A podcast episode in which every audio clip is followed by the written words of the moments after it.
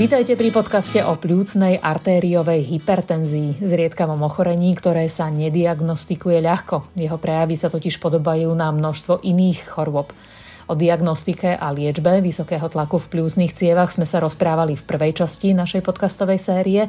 Teraz sa zameriame na terapeutické riešenie, ktoré je pre niektorých pacientov zásadnou životnou zmenou. Budeme hovoriť o transplantácii pľúc. Pľúca sú jedným jediným orgánom, ktorý komunikuje s vonkajším prostredím. Všetky ostatné orgány sú pekne uložené v tichučku, v teplúčku, v čistote, lenže pľúca komunikujú so vzduchom. Všetky možné iritujúce faktory tie pľúca atakujú. Hlavné slovo bude mať doktorka Marta Hajková, hlavná odborníčka Ministerstva zdravotníctva pre pneumológiu a fyziológiu a vedúca centra prípravy pacientov na transplantáciu pľúc a po transplantačnej starostlivosti, ktorá je zároveň prednostkou kliniky pneumológie a fyziológie Univerzitnej nemocnice Bratislava Ružinov.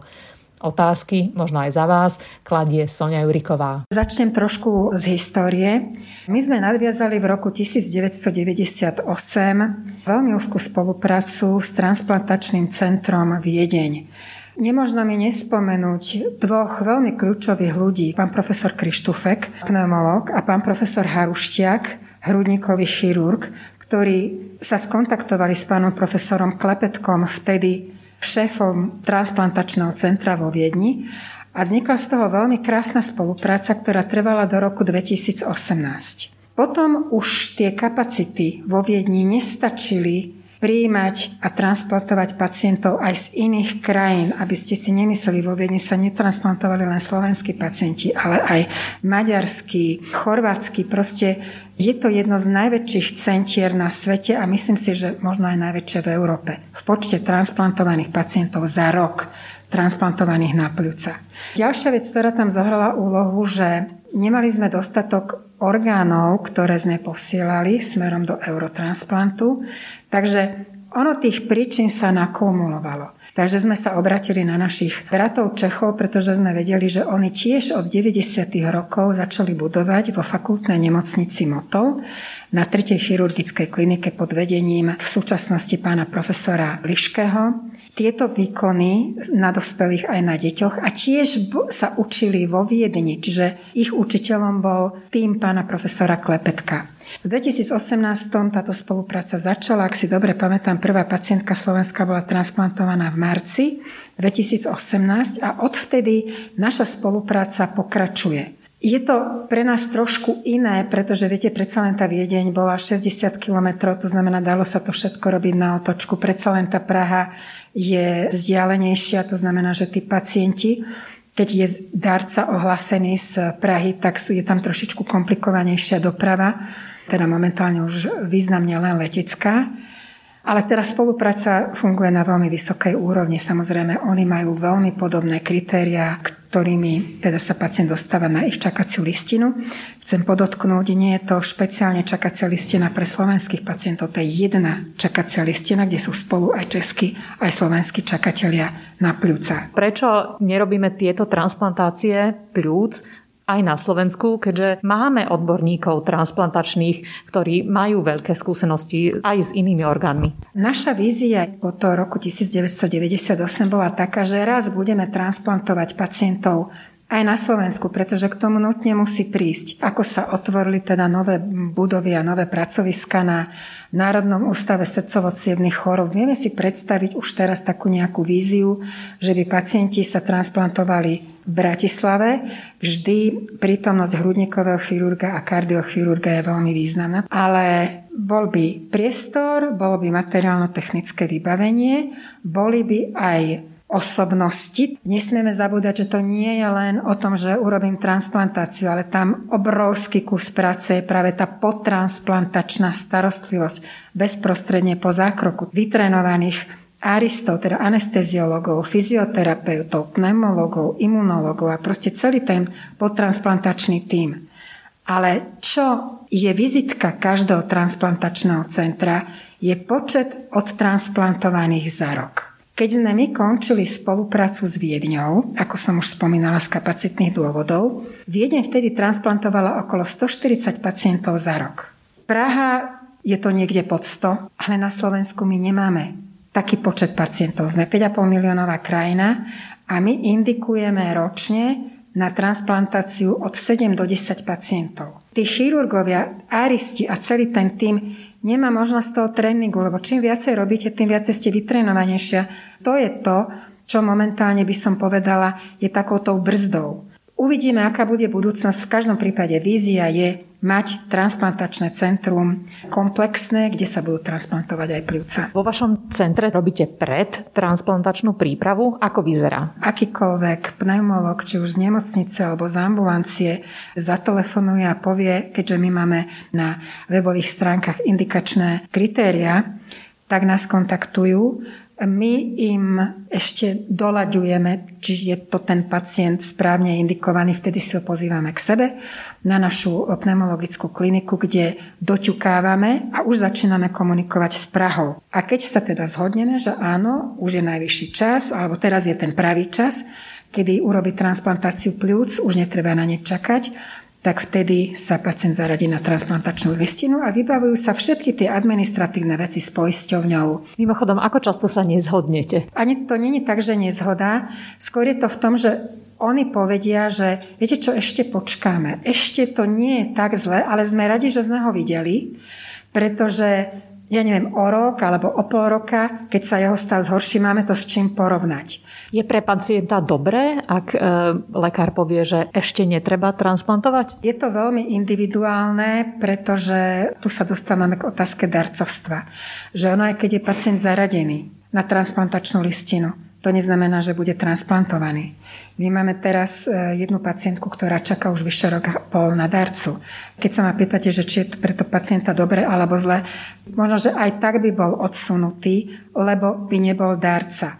Pre nás je to dobré, lebo si myslíme, že predsa len je to zásah do organizmu a keď ešte má svoje rezervy, život bez imunosupresív a bez všetkých tých liekov, ktoré potransplantačná starostlivosť vyžaduje, tak asi áno.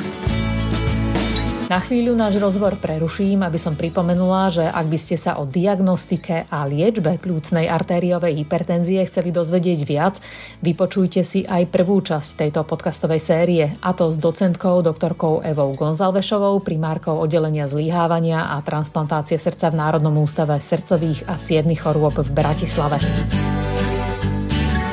Tu sa dostávame k tej druhej časti, potransplantačná starostlivosť. Ako dlho trvá a čo to znamená? Keď sme transplantovali vo Viedni, pacient bol priemerne po transplantácii tri týždne vo Viedni, potom prišiel na nejakých pár dní, max týždeň, na našu kliniku, kde sme dorobili celú tú administratívu, čo sa týka potransplantačného užívania a teda preskripcie liekov. Teraz v Prahe je to tak, a ja s tým absolútne súhlasím, ak ukázala aj pandemická situácia, že je to veľmi správne, že pacienti prakticky z nemocnice idú hneď domov. My všetko už teraz vieme online vybaviť a komunikovať aj s poisťovňami. To musí byť nejaký problém, ja neviem, dobrať nejaké lieky alebo ešte doťuknúť nejaké vyšetrenia, že by pacient tu ostal, teda bavíme sa o stave tesne po transplantácii. Pacienti sú v našom centre sledovaní doživotne. V pravidelných intervaloch vždy to závisí, aká je vzdialenosť od transplantácie. Poznáme všetkých našich žijúcich pacientov. Minule sme práve rátali, že najdlhšie žijúceho pacienta máme devätnásť rokov. To už je pomaly ako člen rodiny. Ako to berú pacienti, že z pracoviska v Prahe môžu ísť rovno domov a nemusia už absolvovať ten pobyt v bratislavskej nemocnici? My sa tomu vôbec nebránime. My máme vyčlenené lôžka, vyslovene teda dve podtransplantačné izby. Takže vždycky sa vieme dohovoriť. A zase, kým ešte v roku dvetisícosemnásť dvetisícdevätnásť pacienti by aj radi tu boli tie dva tri dni, ale teraz každý kvôli pandémii ide. Majú tí pacienti potom doma nejaký špeciálny režim? Určite je to trošku špeciálny režim, aspoň teda v tých prvých týždňoch.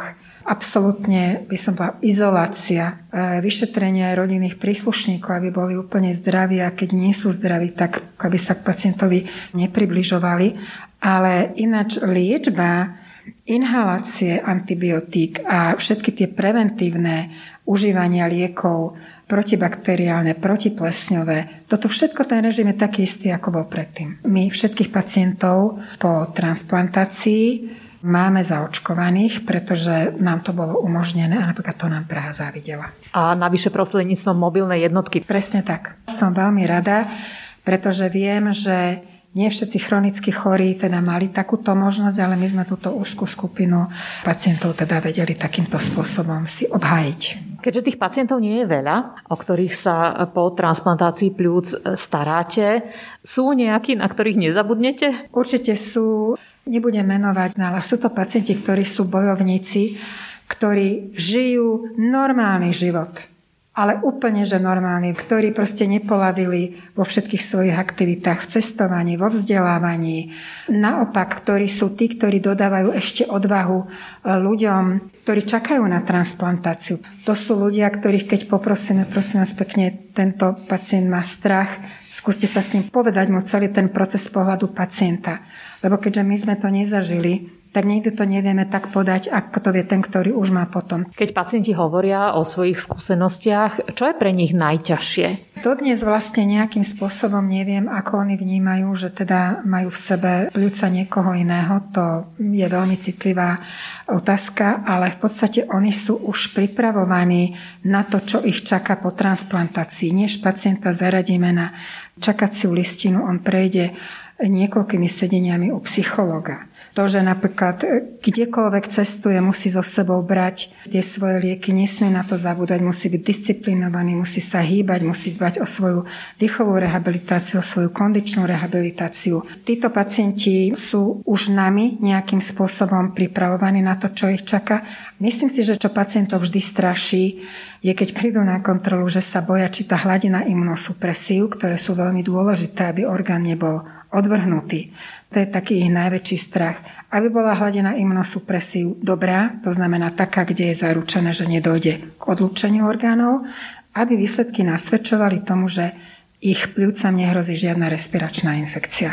Pretože toto sú dve najväčšie komplikácie. Stáva sa, že si to pacient rozmyslí s transplantáciou počas tej prípravy? Nie, toto sa mi ešte nestalo. Práve preto si myslím, lebo proces indikovania pacienta na transplantáciu pľúc nie je proces jednodňový, nie je proces týždňový, kde ja nemám ten dobrý pocit a psychológ mi ho ešte utvrdí, že pozor, tento pacient nebude spolupracovať. Sice on podstúpi transplantáciu, ale nemá dobré rodinné zázemie. Nemá, to som zabudla povedať, ako strašne dôležitá je podpora rodiny. Pretože pacient vyžaduje na začiatku od rodiny veľké zameranie sa práve na neho. Tam, kde nie je rodinné zázemie, tam, kde psychológ povie pozor, tuto bude veľmi zlá disciplína, tak toho ani nezaraďujeme. Ako často sa stane, že telo pacienta pľúca nepríjme alebo časom ich odvrhne? Minimálne dneska sú už také lieky a také postupy, že skutočne, ak si dobre pamätám, za celý ten čas dve alebo tri retransplantácie kvôli týmto komplikáciám, čo ste povedali. Čiže oproti tomu, keď si uvedomíme, že na Slovensku sme od roku devätnásť deväťdesiatosem transplantovali sedemdesiattri pacientov a teraz dvaja alebo traja boli retransplantovaní, tak to nie je veľké číslo. Opýtam sa takú zvyčajnú otázku. Sú lepší pacienti muži alebo ženy? Ťažko odpovedať, pretože práve tých dvoch pacientov, čo som vám spomínala, že tak na mňa veľmi, veľmi pozitívne vnímajú, jeden z nich je muž a jedna žena. Ale možno, že ženy sa len tak ľahko nezlaknú, hej, že sú možno, že také väčšie bojovničky. Zase je to veľmi individuálne a pracujeme s malým množstvom pacientov, aby sa to nejak štatisticky mohlo vyhodnocovať. Čo bolo prekvapivé pre mňa, je, že často postihuje mladých ľudí. Viete, transplantujeme asi päť šesť diagnóz. Na prvom mieste, čo sa týka indikácie slovenských pacientov, je pľúcna fibróza, ktorá skôr postihuje ľudí po štyridsaťpäťke päťdesiatke. Na druhom mieste je cystická fibróza. To sú mladí ľudia. A potom pľúcna hypertenzia, ktorá sa tiež prejavuje u ľudí, teda začína pod tou tridsiatkou. Tým, že cystická fibróza je vlastne ochorenie dedičné, pacienti s tým žijú od narodenia, majú určité svoje návyky a zžili sa nejak s tým ochorením. Horšie je to s tou, s tou pľúcnou hypertenziou, pretože teraz už tá diagnostika je podstatne rýchlejšia ako v minulosti. Ale ja si pamätám, kedy ešte neboli také metodiky, ako sú dneska, že tí pacienti sa roky trápili pod išli pod inými plúcnymi diagnózami, či už astma alebo chronická bronchitida, kým sa zistilo, že vlastne príčinou ich dýchavice je práve plúcna hypertenzia a tí to brali teda podstatne ťažšie, lebo oni zažili život, keď boli zdraví. Keď sa rozprávame o plúcnej hypertenzii a následne teda o transplantácii plúc, čo sú také tie najčastejšie mantry, ktoré dávate pacientom? Na čo si majú dávať extra pozor? Proste ten pacient musí byť disciplinovaný a skutočne užívať lieky, ak je potreba dýchať kyslík, pretože kyslík je liek, neostať ležať v posteli, ale robiť dýchovú rehabilitáciu, kondičnú rehabilitáciu, hýbať sa. Toto asi tak najviac vytýkame všetkým pacientom, keď niekto rezignuje. Chceme, aby proste čo najdlhšie kvalitne žili. Pokiaľ ide o ten mediálny obraz, tak transplantácia srdca je asi taká najznámejšia. Transplantácia obličiek je asi najpopulárnejšia aj vďaka tomu, že možno darovať jednu obličku a aj darca, aj príjimateľ ostanú v relatívnom zdraví. O transplantácii pľúc priznám sa, že som toho veľa nevedela. Čím je špecifický tento zákrok? Pľúca sú jedným jediným orgánom, ktorý komunikuje s vonkajším prostredím. Všetky ostatné orgány sú pekne uložené v tichučku, v teplúčku, v čistote, či už hovoríme o srdci, pankrease, obličkách. Lenže pľúca komunikujú so vzduchom. To znamená, že všetky možné iritujúce, či už biologické, chemické, fyzikálne faktory tie pľúca atakujú. Čiže v tom je tá transplantácia pľúc unikátna. Závisí od toho, ako rýchlo sa prispôsobia pľúca novým podmienkam, kým sa odpoja od stroja a teda pacient začne dýchať samostatne s novými pľúcami. Pľúca sú tie najcitlivejšie na mnohé faktory. Odber pľúc a darovanie pľúc je veľmi... Opakovane sa mi stala situácia, že mi volali z Prahy, že pripravte tohto a tohto pacienta na prevoz, pretože máme darcu. A oni ale medzi tým toho darcu dovyšetrovávajú ešte. A potom, keď už ja som všetko vybavila pomaly, lietadlo už bolo s pilotom, tak mi zavolali, že tento test vyšiel zle, prevoz ukončite. Tým sa pravdepodobne dostávame aj k tej téme covidu. Čo sú tie najčastejšie dôvody v tomto našom pandemickom roku? Bola to prítomnosť koronavírusu? V dvoch prípadoch, čo si pamätám, z tohto roku boli darcovia dodatočne testovaní ešte na covid a boli pozitívni, ale veľmi často je to prevodnenie pľúc alebo infekcia a aspirácia, to je vdychnutie. Viete, pri rôznych resuscitačných manévroch sa toto môže stať. Ale asi by som povedala, že tou najčastejšou príčinou nález nejaké infekcie. A to bolo aj pred covidom. Existujú nejaké obmedzenia pre ľudí, ktorí potrebujú transplantáciu, dajme tomu vek? Na papieri je napísané, že šesťdesiatpäť rokov, ale neplatí to úplne, pretože všetko závisí od toho, ako je biologický vek toho človeka. To vidíte aj dneska po ulici, idete a sa divíte, že toto je sedemdesiatnik, vyzerá na šesťdesiat, na päťdesiatpäť. Takže vôbec si nemyslím, že keby bol pacient, ktorý je indikovaný a má šesťdesiatšesť šesťdesiatsedem rokov a bol by darca, že by nemohol byť transplantovaný. Mimochodom, môže byť darca starší ako príjmateľ? Jasné, to sa tak neberie. My sa tu síce nikdy nedozvieme, ale áno, tak toto funguje. Keď si zoberieme, že vlastne kto sú darcov, ja nie som až tak veľmi kompetentná o tom hovoriť, ale myslím si, že väčšinou sú to rôzne procesy na mozgu, ako je napríklad krvácanie do mozgu, úrazy, havárie, dokonané sebevraždy. A dostávame sa teda aj k pandemickému roku. Ako to ovplyvnilo starostlivosť o pacientov s pľúcnou hypertenziou? Absolútne nejako. My sme fungovali ďalej, my sme si proste vytvorili bielu pľúcnú ambuláciu, my to voláme bielu, to je tá, do ktorej chodia len pacienti, ktorí majú antigenový test negatívny, to znamená, tá ambulancia bola premiestnená z tohto pavilónu do trinásťposchodovej budovy, to znamená, naši pacienti neboli deň bez bielej pľúcnej ambulancie. Otázka znie ale inak, či sa oni nebáli prísť, plus pamätáte si na obmedzenia cestovania z okresu do okresu a podobne. Takže sme to komunikovali tak, že lieky sme samozrejme posielali elektronicky a vždy sme komunikovali buď s jeho pľúcnym lekárom, tam v mieste bydliska, alebo s príslušnou rajónnou nemocnicou. Pandemicky boli odtransplantovaní štyria pacienti, čo je na to, že bol pandemický rok, úplne super. Keď zoberieme, že Slováci a Slovenky pravdepodobne nie sú nejaký špecifický národ, ktorý by mal menej ochorení, kde by bolo riešením tá transplantácia pľúc, než Česká republika, Poľsko, Maďarsko, Rakúsko, tak kde sa nám strácajú tí pacienti? Nevieme ich diagnostikovať, alebo im pomáhame iným spôsobom, než je transplantácia? Podľa mňa toto je taká veľmi dobrá otázka. Je to skôr otázka, by som povedala, do terénu. Ale nie len na plúciarov, je to otázka na všetkých, na praktických lekárov, internistov, proste všetci, ktorí robia s pacientom, ktorý má nejaké ochorenie plus, lebo aby sme si povedali, to nie je len o plúciaroch.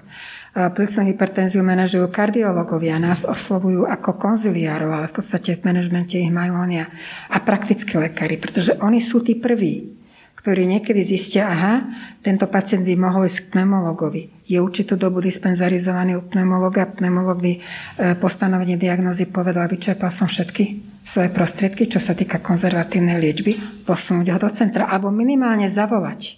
Čiže myslím si, že tam máme rezervy v osvete lekárov a zdravotníkov a v osvete aj pacientov. Tým nechcem povedať, že pacient by sa mal prihlásiť na transplantáciu, nie, ale proste trošku sa starať o svoj zdravotný stav, asi tak. A možno je to aj tým rešpektom, ktorý máme voči transplantácii. A mimochodom, aká je doba prežívania, dožívania po transplantácii pľúc? Ja budem hovoriť naše čísla.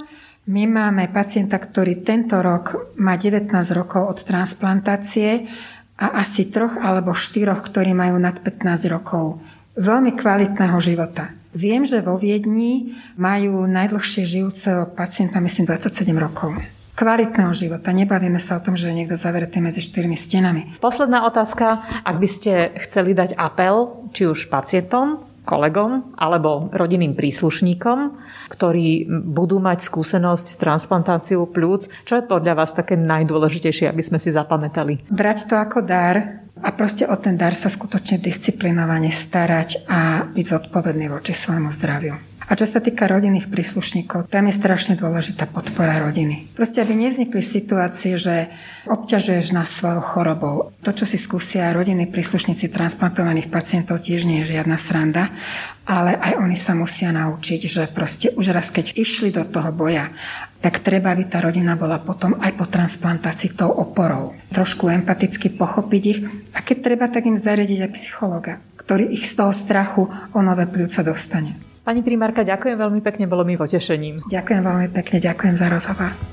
Hudobným podmazom k nášmu rozhovoru s doktorkou Martou Hajkovou bola aj v tejto časti skladba Happiness z portálu bensound bodka com.